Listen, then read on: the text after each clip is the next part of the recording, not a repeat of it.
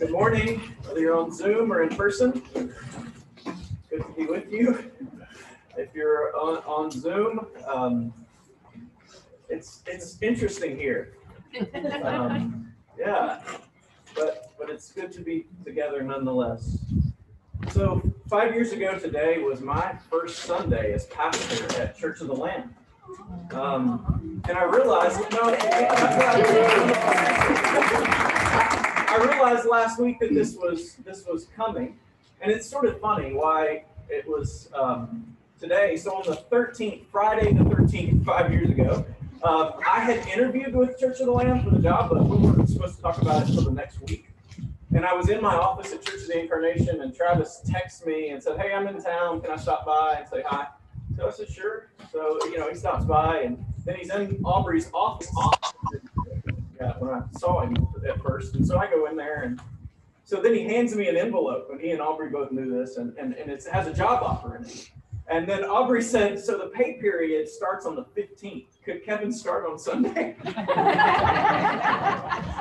so Sunday, Sunday was my first day.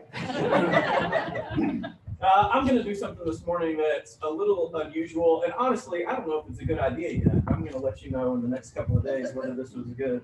I, I'm going to give you a bit of a window into my soul, to the ways that God has worked in my life in the last five years. And I do hope it'll be encouraging to you. That's one reason I'm doing it. But more than that, this is really this is me giving thanks to God in front of you, testifying to God's faithfulness in my life. So, in one sense, it's only been five years. But for Katie and for me, this is the longest amount of time since we were kids that we've spent in one place, that we've spent in one church. So, this is really meaningful to us. We're grateful for the roots that we're beginning to develop here and for the fruit that's been brought on because of deeper relationships that are forming as the time accumulates.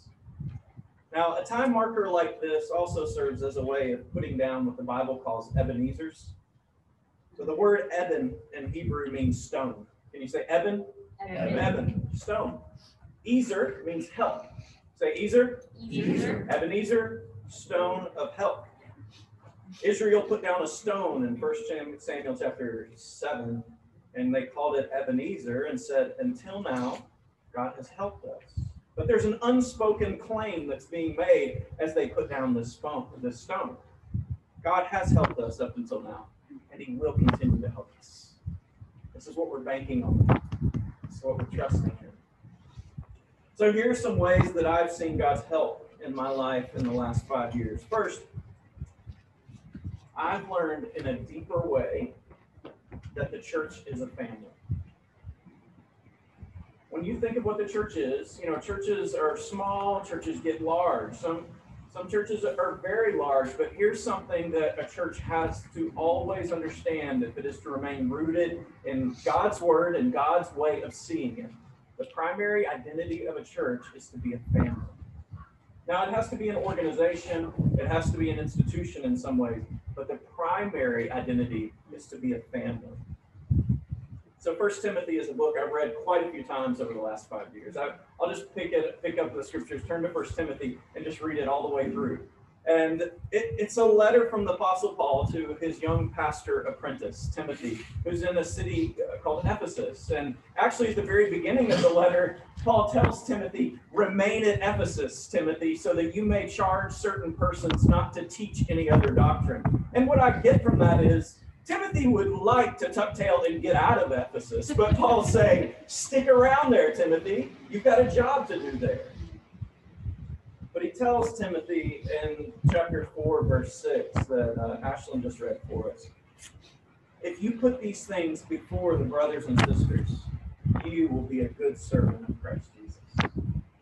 So, brothers and sisters, this, Paul is telling Timothy, is the way to frame your relationship to people in the church. This is how you relate to them. They are your brothers and your sisters. This would shape, this should shape what you expect to give and what you expect to receive in this family, in this group of people. They are family. Well, and, and that means a lot. doesn't it? When people, when we should expect that people would be family to us. There's going to be a lot of love, but there's also going to be a lot of pain. That's part of being a family. To reiterate, Paul also tells Timothy, do not rebuke an older man, but encourage him as you would a father, younger men as brothers, older women as mothers, younger women as sisters in all purity. Now, look, I knew coming into this five years ago what Christians believe about the church being a family. The parish council thought it was important that I knew what Christians believe about these things.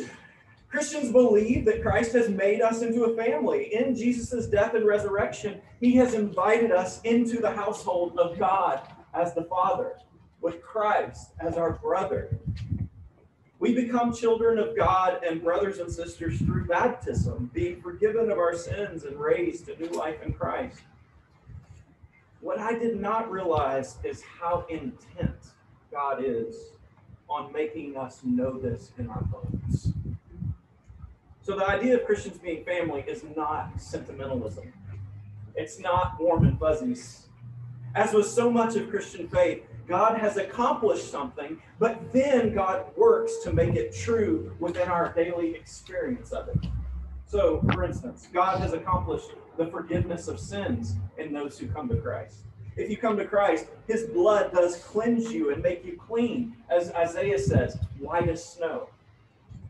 But God then works by the Holy Spirit to actually form you into Christ's image, to make you holy and pure, to make you like Jesus. And in the same way, God has made us a family in Christ, but He is also intent on shaping us to act like brothers and sisters. But there's a lot that gets in the way of this. For one, is the way that brothers and sisters often treat each other in the real world? The primary place that any of us is formed, for better or for worse, is in a family. Our families of origin. What we learn in our family, for the most part, reproduces itself throughout our lives in all kinds of tiny ways. And if we learn passive aggressiveness, for instance, in our family, or a lack of emotional empathy and engagement in our families. We're likely to be that same way in every close relationship in our lives. So here's what that means is all the flaws in our families of origin accumulate themselves right here in the church. Hmm. God is intent within the church on teaching us what it means to be a redeemed family. What brothers and sisters are supposed to do for each other how they're supposed to care for each other. To regard each other as brothers and sisters in Christ. This is what God is doing in the church, teaching us how to go back to our families of origin and show what humans are made to be. So, through life with you guys here at Lamb, I'm learning this in deeper ways. I'm becoming a more full person because of my relationships with you. The relational conflicts that I usually love to ignore, I'm learning not to do that as much. The peace that I usually really like to keep at all costs, I'm learning that's not best. I'm learning that the hard work associated with deep relationships brings us closer to Christ, for one thing, but that it also makes us a stronger church. And also, uh, this is le- this is last, but it's definitely not least. It models for the unbelieving world what God desires for human beings.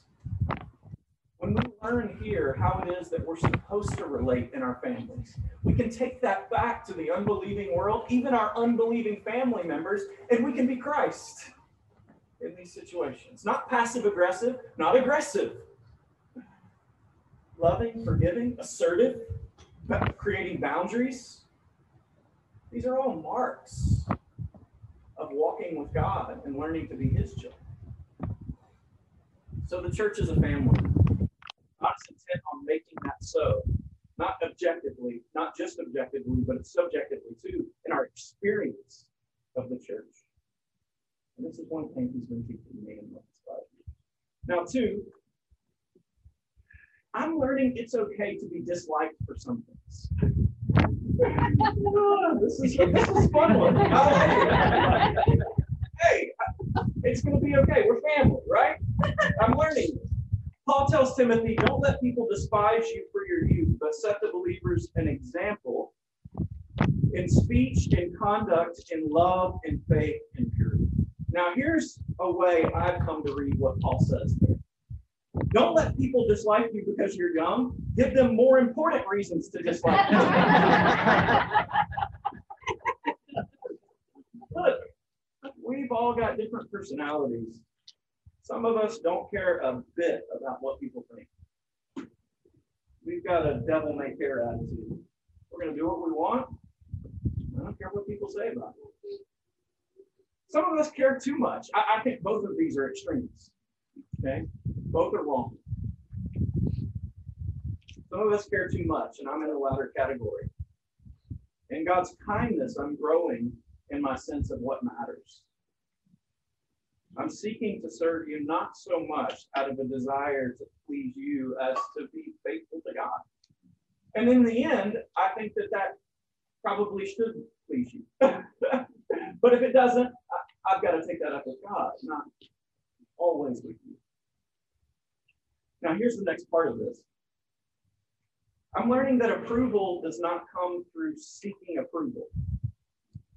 It comes through faithfulness to what Christ has called you to be and do. Here, what I mean. Again, this is a window into my complicated soul, all right? Mm-hmm. if, if you say you don't seek approval at all, you're either lying or you've gotten twisted up somewhere along the way. Even as Christians, even if we don't seek approval from each other, we still want to hear God say to us, Well done, good and faithful servant. And that's what Paul's telling Timothy when he says at the beginning, if you put these things before the brothers and sisters, you will be a good servant of Christ Jesus. It is not a bad thing to want to hear that you're doing right. You're doing a good job. You're on the right path. But sometimes we make the approval the primary aim. And that's all we're focusing on. And when that happens, everything gets distorted in the process. So it's like making money being the only goal in our work. We become willing to sacrifice integrity in the process. Right? So instead, we seek faithfulness to Christ in whatever he's called us to be and do. So listen to what Paul tells Timothy. Practice these things, immerse yourself in them, Paul says, so that all may see your progress. It's a beautiful phrase. There will be an approval that comes along with growing in the ways that God wants you to grow. There will be.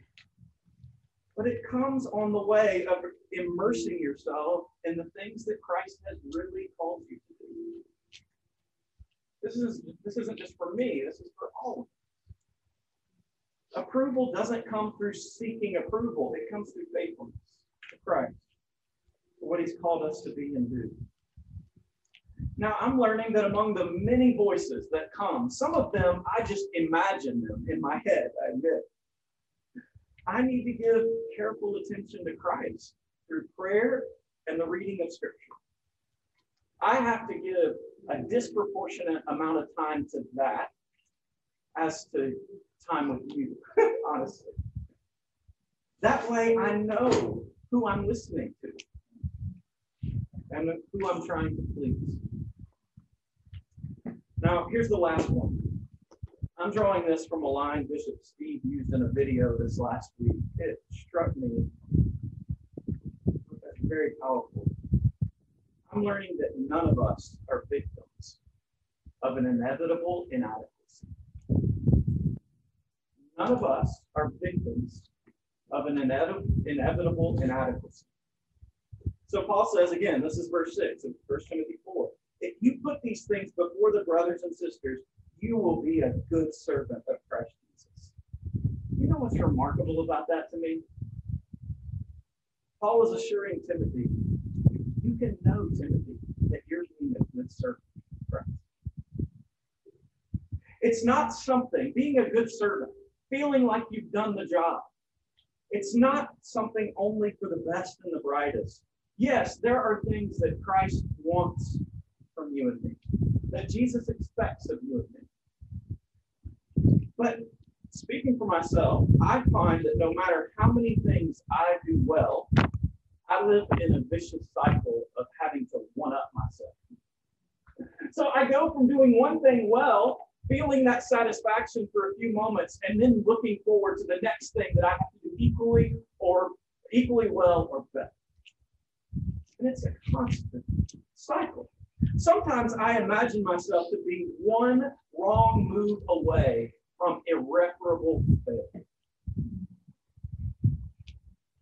I don't know if that's just me. I, I think I don't think but in Christ, there is a beautiful freedom that's to be found. Yes, there are things he calls us to do. Yes, there's hard work that he calls us to do. Paul says we toil and strive for the sake of godliness. But all our striving as Christians is done as an overflow of Christ's perfection. Our perfectionism does not rule the day. no matter how good a perfectionist we are. Christ's perfectionism rules the day. He's achieved what we can't achieve. And you and I, because of that, can hear the words right now. Well done. You're, you're a good servant of mine. So we're not doomed to be inadequate. As students, look, if you're a student in school, you are not doomed to be inadequate. You're not. Christ has enabled you to be a good servant of His. As parents, oh my goodness, doesn't it feel like we're doomed to be inadequate sometimes, all the time? We're not doomed to be inadequate. As employees or employers, here's the question What are the things that Christ has really called you to be and do as a parent, as a student, as a spouse, as an employee or employer? What are those things he really called you to do? You notice what Paul says. If you put these things in front of the brothers and sisters, you'll be a good servant. That's the thing he's called Timothy to do. Not all the extraneous stuff that, that the voices that Timothy hears in his head. That. What are the things Christ has really called you to be and do? Not the things you pressure yourself to be for your children, for yourself, for your employer. We have to begin looking to God as the one who gives the final affirmation and approval. Because God, whatever the things are that He does want us to be and do, it's not a trick He wants to enable you to be and do that. So you're not doomed to failure. You're not doomed to be an So again, as I started at the beginning, um, Ebenezer means God has helped us this far. And the unspoken claim is God will continue to help us.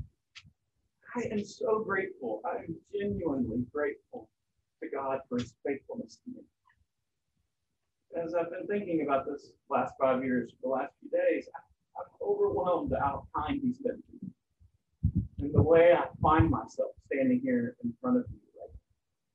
And I'm grateful to you for the part you play in that, for the ways that you show me God's kindness and God's grace. I'm genuinely grateful. We can trust together that God will be faithful to us every step of the way in the name of the Father, the Son, and the Holy Spirit. Amen.